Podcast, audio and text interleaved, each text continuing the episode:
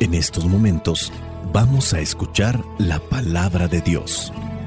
Dispón tu corazón para que el mensaje llegue hasta lo más profundo de tu ser.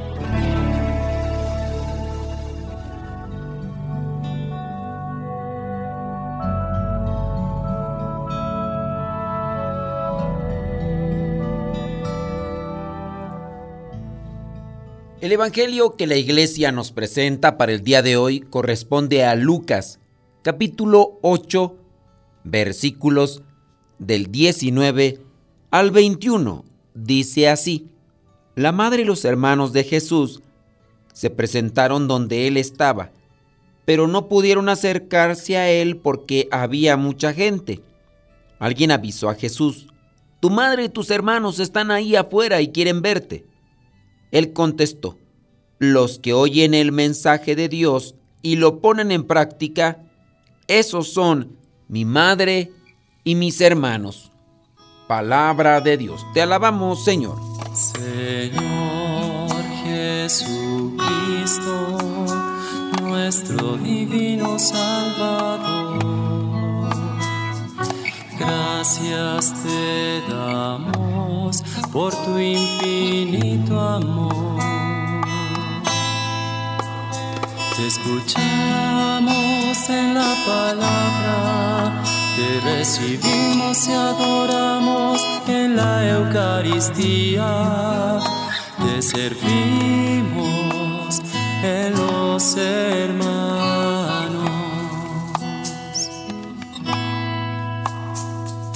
Que seamos misioneros como lo quieres tú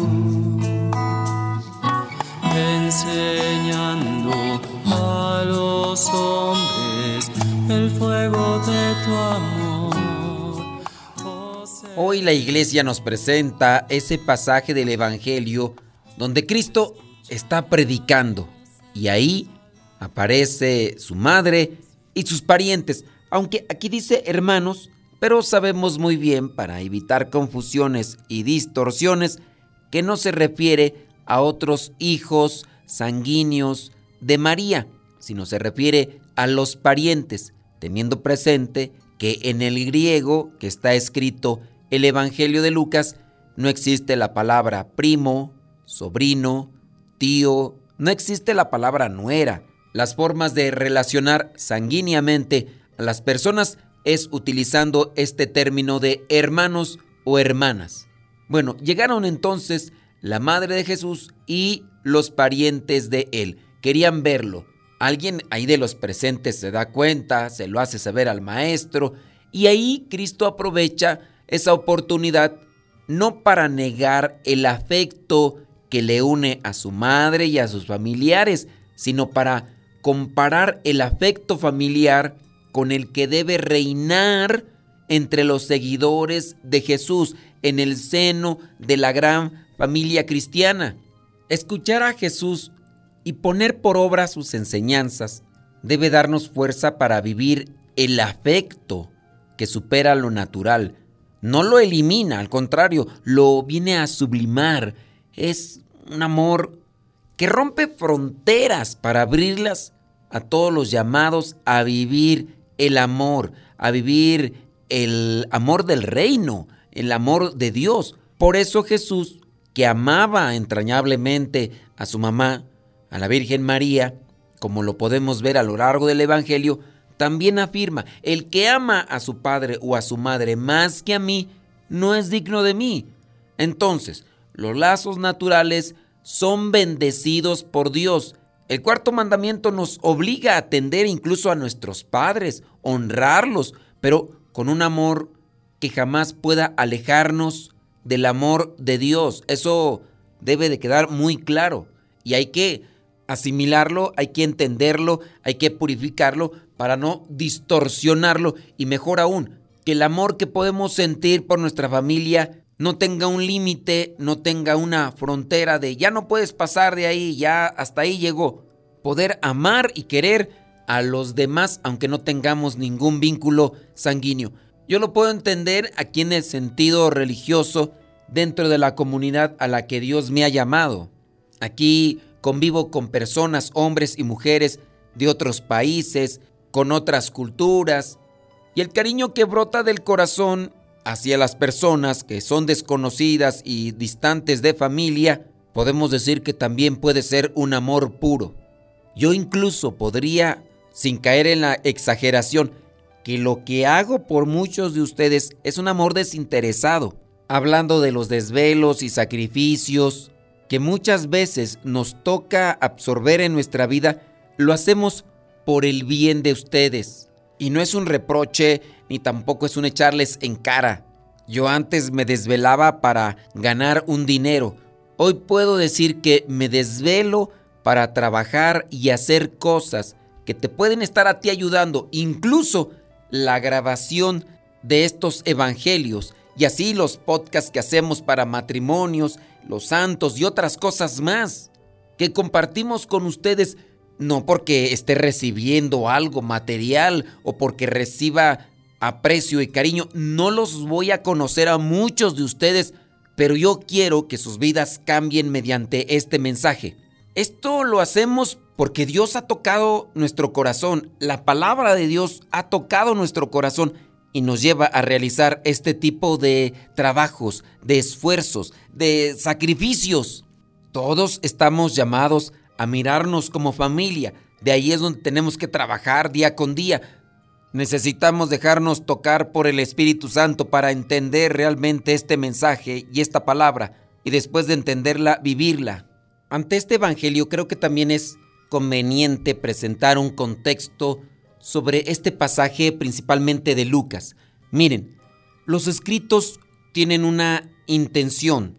Lucas, que les está escribiendo a los griegos conversos a lo que vendría a ser el cristianismo, están los judíos, están los griegos y están otros grupos que están siguiendo a Cristo que están siguiendo su enseñanza. Pero dentro de esa enseñanza también hay algo que en estos grupos, hablando de los judíos, se sienten el pueblo privilegiado y a comparación de lo que es la enseñanza judía, todos los demás son paganos. Fuera de los judíos no tienen un merecimiento, no tienen un aprecio, no tienen una conexión. Entonces, ¿cómo hacer entender a estos griegos que han aceptado el mensaje de Cristo, que ellos son bien recibidos. Pues Jesús también utiliza estas referencias familiares. Si se está refiriendo Lucas, el que escribe este evangelio, que no conoció a Cristo en persona, no lo escuchó, lo que está escribiendo, lo escribe por lo que le han dicho los demás. Ahora, él escribe a griegos convertidos, pues para que no se sientan excluidos o para que piensen los griegos convertidos que no son inferiores, también ellos son recibidos dentro de la casa del Padre. Y no quiere decir con esto que Lucas se esté inventando las cosas. Era lo que quería Cristo. Su mensaje de salvación era para todos.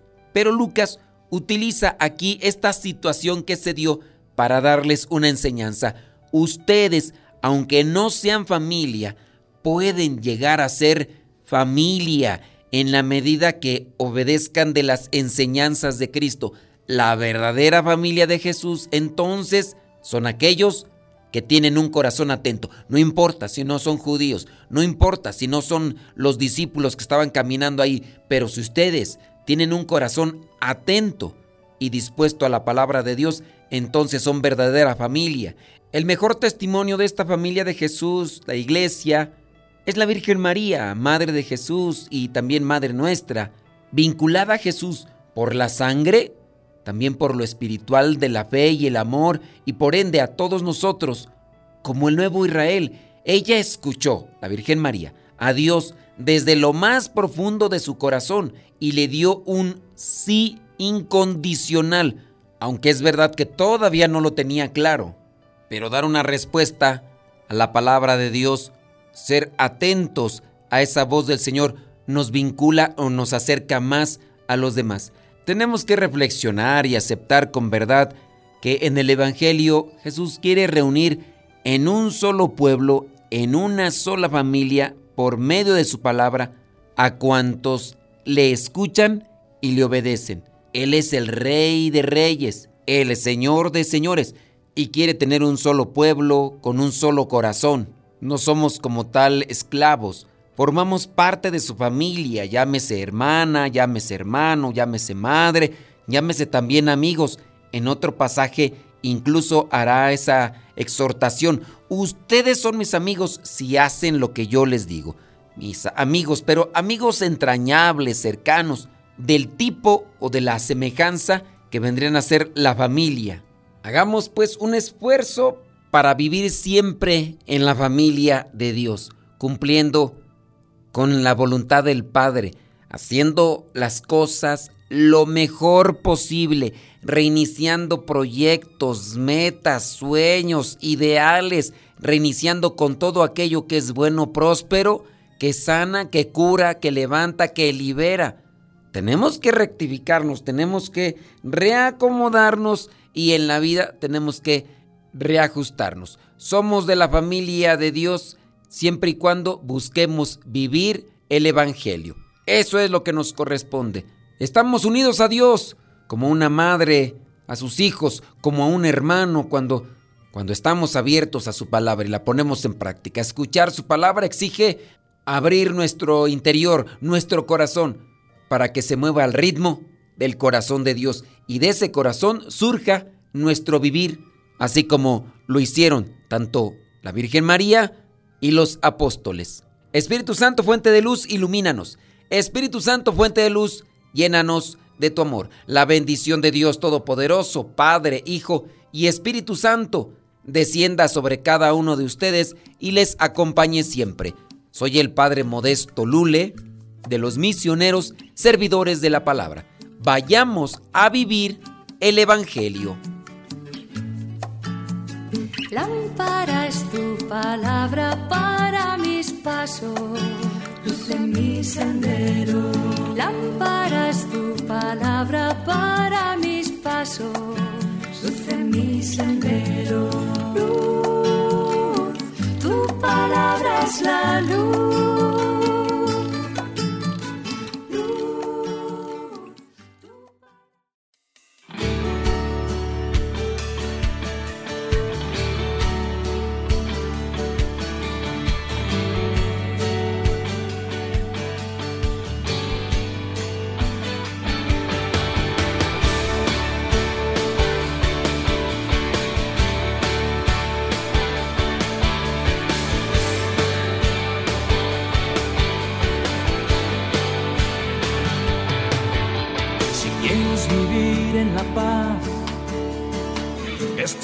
Con Dios.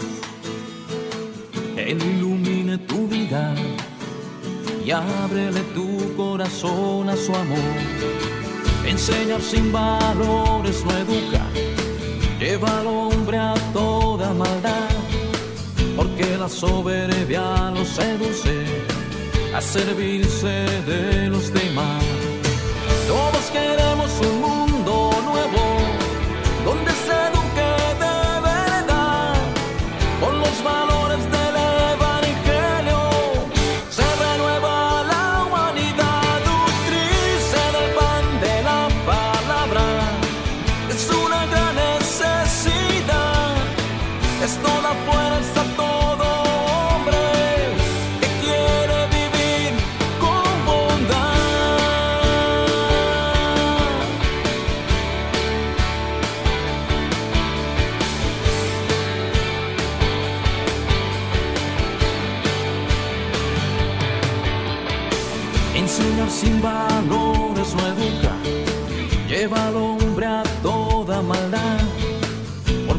soberbia lo seduce a servirse de los demás.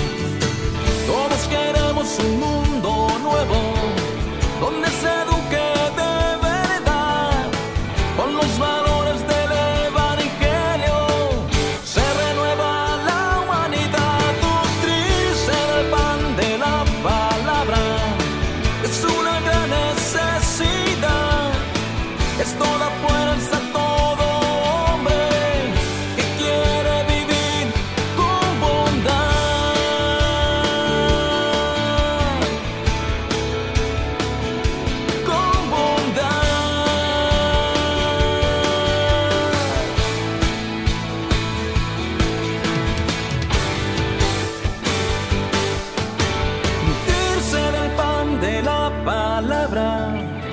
es una gran necesidad, es toda fuerza, todo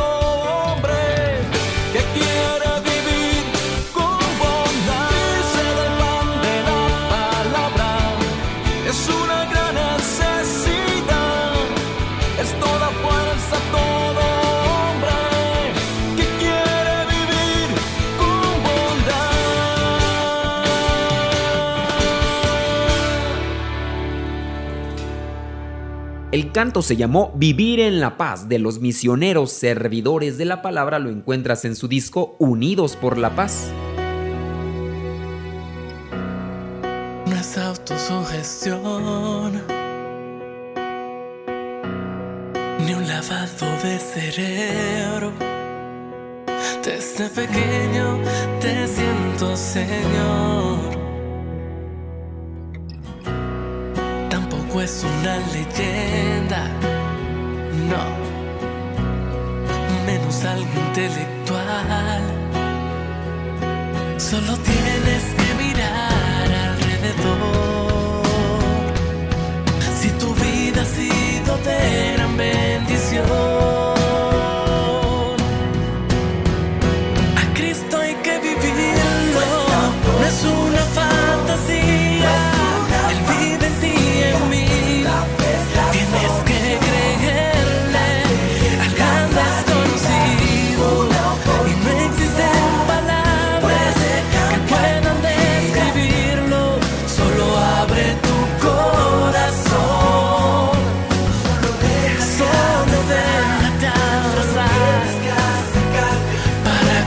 hacerlo.